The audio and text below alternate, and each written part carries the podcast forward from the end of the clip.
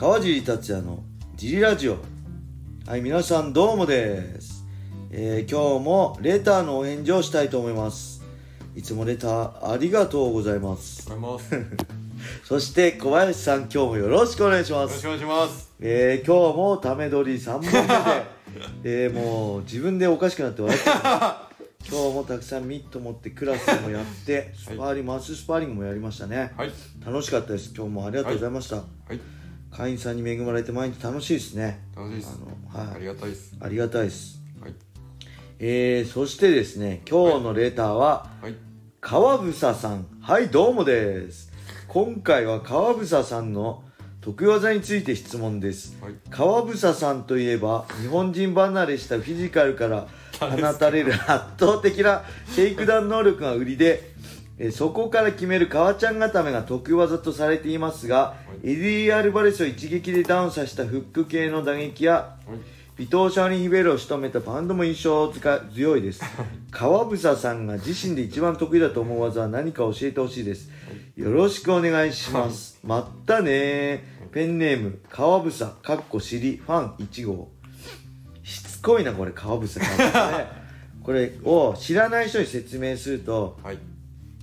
あの某雷神大好きさんに僕はねフレイレ戦のパンツをねはい。あのなんだっけがんでもう末期がんだってはい。い。うことで、はい。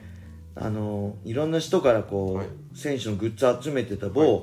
某いらんだっけ雷神大好きさんはい。が実はがんじゃなかったってことが昨年だっけ、判明してそ格闘技ツイッター界隈で大もう大問題になったっていうかすごい。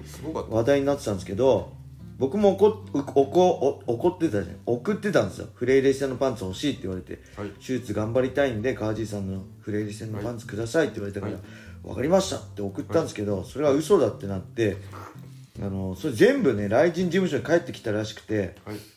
でそれ雷神事務所に帰ってきてたのに僕の元に年あ年が明けてもはい。春ぐらい、あ秋ぐらいに帰ってきてたって聞いてるんですけど帰っ僕の手元に送られてこなかったんで、はい。ツイッターではい。文句言ったらはい。帰ってきたんですよはい。あのファイドパンツでそこにはい。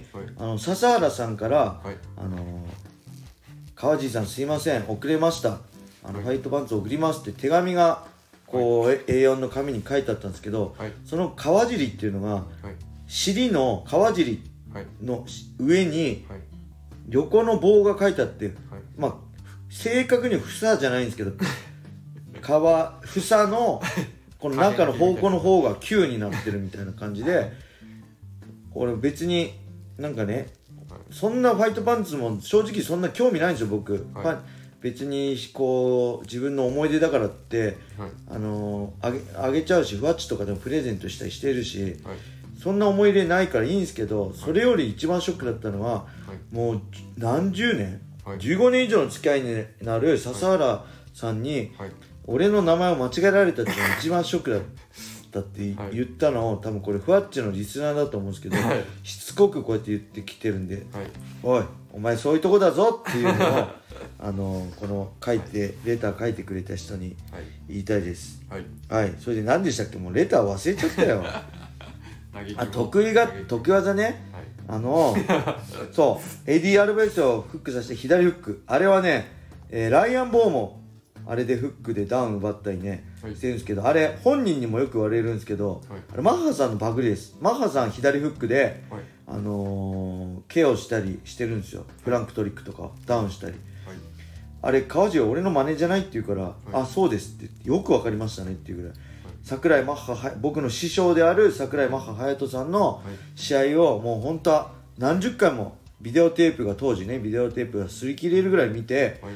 自分のものにした左フック、はいあとはパウンドもそうですねビトー・シャオリン・ヒベイロだったりそのヒベイロ戦の後のはい。シュートのヨーロッパチャンピオンだったヤニラックス戦、はいシュート福岡博多スターレン大会ではい。やったヤニラックス戦もパウンドでボッコボコにして KO 勝ちしたはい。試合はい。そうそういうのも得意だしでまあここ最近で言えばはい。まあ、ここ最近っつってもね10年ぐらい前だけど川ちゃん固めですねはい。これはあのーあれです。詳しく言うとはい。えっ、とねマウントからの肩固めの入り方ははい。えっ、とパラエストラと今パラエストラ沖縄当時パラエストラ松戸に所属してた松江亮太君松江亮太さんにはい。教わりました、はい。で当時それをものにして、はい。えー松江亮太さんにとかあと門馬さんん？門馬さんだっけかな？門馬さんかな？ごめんなさい。松江君じゃなくて門馬さんだったかもしれない。話術研修会はい。の門馬さんに入り方を教わって入り方をものにしたんですよ。はい。で当時 NTT っていうディープ道場でやってた毎週木曜日のはい。あのグラップリングの練習会で今成さんにマウント取って肩固めをかけてたんですけど全くトタップ取れなくて形には入ってるんですけどはい。タップそ取れなくてはい。それを見かねたはい。戸井田克也さん戸井田克也さん戸井勝道場。今ね、はいはい。全国に戸井勝道場道場の戸井田さんに「川尻君そうじゃねえよないよ」って言って、はいこう決めるんだよって言って決め方を教わったんです。はい。